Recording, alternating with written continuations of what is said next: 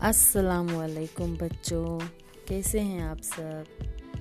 मैं नुरेदा, आपकी हिंदी अध्यापिका आपके सामने कक्षा सात की कविता को लेकर उपस्थित हुई हूँ। आपके पुस्तक में, पुस्तक वसंत में से पहला पाठ हम पंसी उन्मुक्त गगन के। इस कविता को शिव मंगल सिंह सुमन ने लिखा है। चलिए बच्चों, इस कविता को पढ़ते हैं। हम पंछी उन्मुख गगन के पिंजरबंद ना गा पाएँगे। कनक टीलियों से टकराकर पुलकित पंख टूट जाएँगे। बच्चों, इस कविता में कवि ने यह स्पष्ट किया है कि हमारे जीवन जो है, अगर हम बंदी बन कर रहेंगे तो हमारी आज़ादी छीन ली जाती है।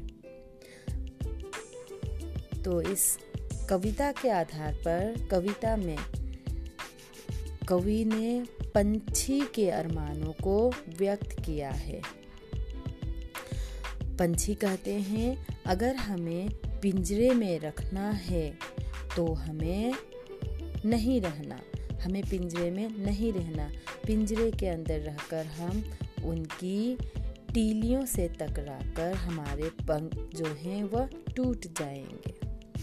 दूसरा पंक्ति, हम बहता जल पीने वाले मर जाएँगे भूखे प्यासे। कहीं भली है कटुक निपोरी, कनक कटोरी की मैदा से। इन पंक्तियों में पंछी अपने अरमानों को स्पष्ट करते हुए यह कहते हैं कि, हम जो हैं, हम बहता जल पीने वाले हैं। अगर हमें कटोरी में पानी दिया जाए तो हम नहीं पिएँगे हम मर जाएँगे, पर वह पानी बिल्कुल नहीं पिएँगे। वह कहते हैं कि जो दालियों में लदे हुए फल हैं, वह उन्हें खाना, वे उनको खाना चाहते हैं। वह नहीं चाहते कि जो हम उनको कटोरी में डालकर दाल, चावल वगैरह हम देते हैं, वह खाना नहीं चाहते। वह लदे हुए पेड़ों की फल खाना चाहते हैं। स्वर्ण श्रृंखला के बंधन में अपनी गति उड़ान सब भूले। बस सपनों में देख रहे हैं, तरु की फुनगी पर के झूले। तो इन पंक्तियों में वह कहते हैं कि अगर हमें सोने के पिंजरे में भी रख दिया जाए तो हम वह नहीं चाहेंगे। हम चाहते हैं खुले आसमान में उड़ना और फुनगी पल के झूले मतलब पेड़ों के डालियों पे झूलना, पेड़ों के डालियों में झूलना चाहते हैं। ऐसे थे अरमान की उड़ते नीले नफ की सीमा पाने। लाल किरण सी चोंच खोलकर चुगते तारक अनार के दाने। पंछिया कहते हैं कि हमारे अरमान थे कि हम उड़े आसमान पर, खुले आसमान पर और आसमान की पूरी ऊपर ऊंचाई एकदम ऊंचाई तक उड़कर उसकी सीमाओं को पार करके हम यहाँ वहाँ उड़े। वह नहीं चाहते कि उनको पिंजरे के अंदर रख के उड़ने की जो उनकी कलाएँ हैं, वह भूल जाए। वह भूलना नहीं चाहते। वह पिंजरे में रहना बिल्कुल नहीं चाहते।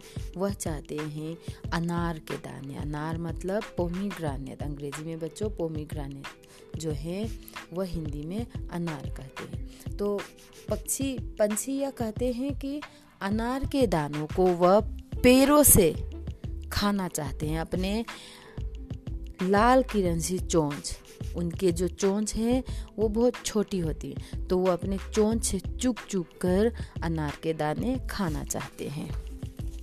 दूसरी पंक्ति। होती छिमाहीन क्षितिज से इन पंखों की होड़ा होरी या तो क्षितिज मिलन बन जाता या तंती सांसों की डोरी तो इसमें वह यह कहते हैं कि हम उड़ना चाहते हैं खुली आकाश में, हमें, हमारे पा, हमें पाबंदियों में मत रखो। हम आसमान में उड़ेंगे। हम आसमान को छीर कर उस तरफ़, इस तरफ़ उड़ना चाहते हैं। हम दालियों में लगना चाहते हैं। हम जो है बहता जल को पीना चाहते हैं। बहते बहते हुए जल मतलब नदी नदी के पानी को वह पीना चाहते हैं। अपनी चोंच को अंदर घुसाकर वह पानी पीना चाहते हैं।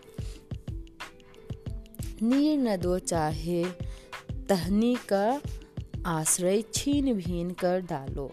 लेकिन पंख दिए हैं तो आतुल उड़ान में विघ्न ना डालो। और वह यह भी कहते हैं कि अगर हमें आपने भगवान से वह भगवान से प्रार्थना करते हैं कि अगर आपने हमें पंख दिए हैं तो हमें उड़ने दो। हमारे उड़ान में ग, हमारे उड़ान की गति में विघ्न मत दो। हमें रोको न हमें ना रोको हमें उड़ने से ना रोको हमें उड़ने दो। पंख दिए हैं तो हमें उड़ने दो, वरना हमें मार डालो, हमारे पंखों को निकाल डालो, ताकि हम ना उड़े।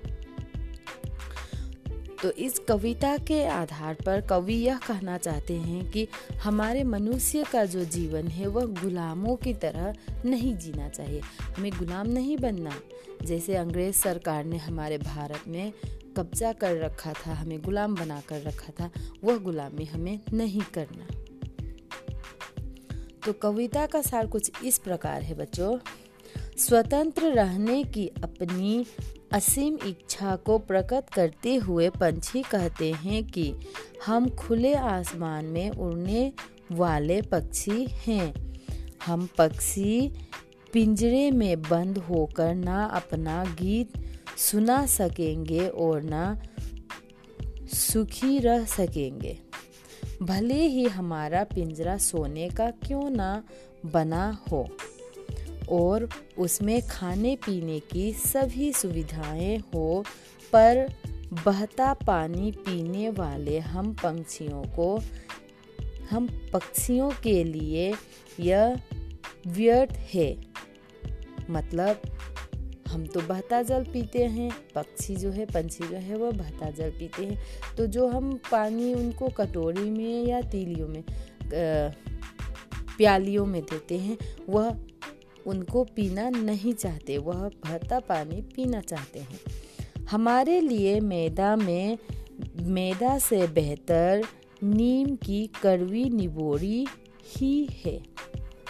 तो वह कहते हैं, अगर हम कटोरी में भरकर उनके मनपसंद स्वादिष्ट खाने भी डाले दाने डाले, अनाज डाले तो भी वह नहीं पीना चाहते। वह वह क्या पीना चाहते? कड़वी नीम की निबोरी। नीम जो है वो बहुत कड़वी होती है बच्चों। तो वह कहते हैं, नीम पीना पसंद करेंगे। मतलब पिंजरे की खाने से बेहतर वह खुले आसमान की खुली जगह की नीम अच्छी है, जो कड़वी होती है।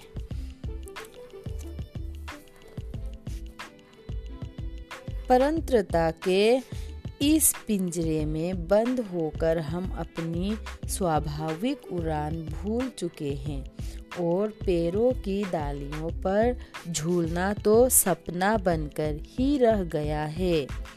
हम ऊँची उड़ान भरते हुए आसमान की सीमा छू लेना चाहते थे और तारे रूपी अनार के दाने चूगने के अरमान बस मन में ही रह गए।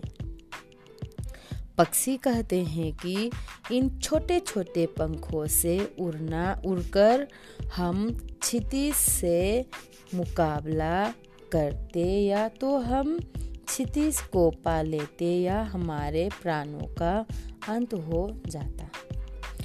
अंत में पक्षी मनुष्य से प्रार्थना करते हैं कि, हे मनुष्य, तुम हमें घोंसला मत बनाओ, बनाने दो।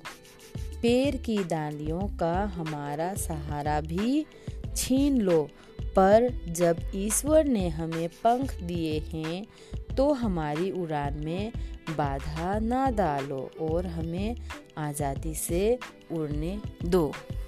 वह कहते हैं, वह आज़ादी के साथ उड़ना चाहते हैं। जब हमें ऊपर वाले ने, भगवान ने हमारे पंख दिए हैं तो मनुष्य, तुम हमें क्यों रोकते हो उड़ने से? पक्षी कहते हैं, हमें उड़ने से ना रोको। हम उड़कर जल, बहता जल पीना चाहते हैं। हम उड़कर पेड़ों पर लदे हुए डालियों के फलों को खाना चाहते हैं।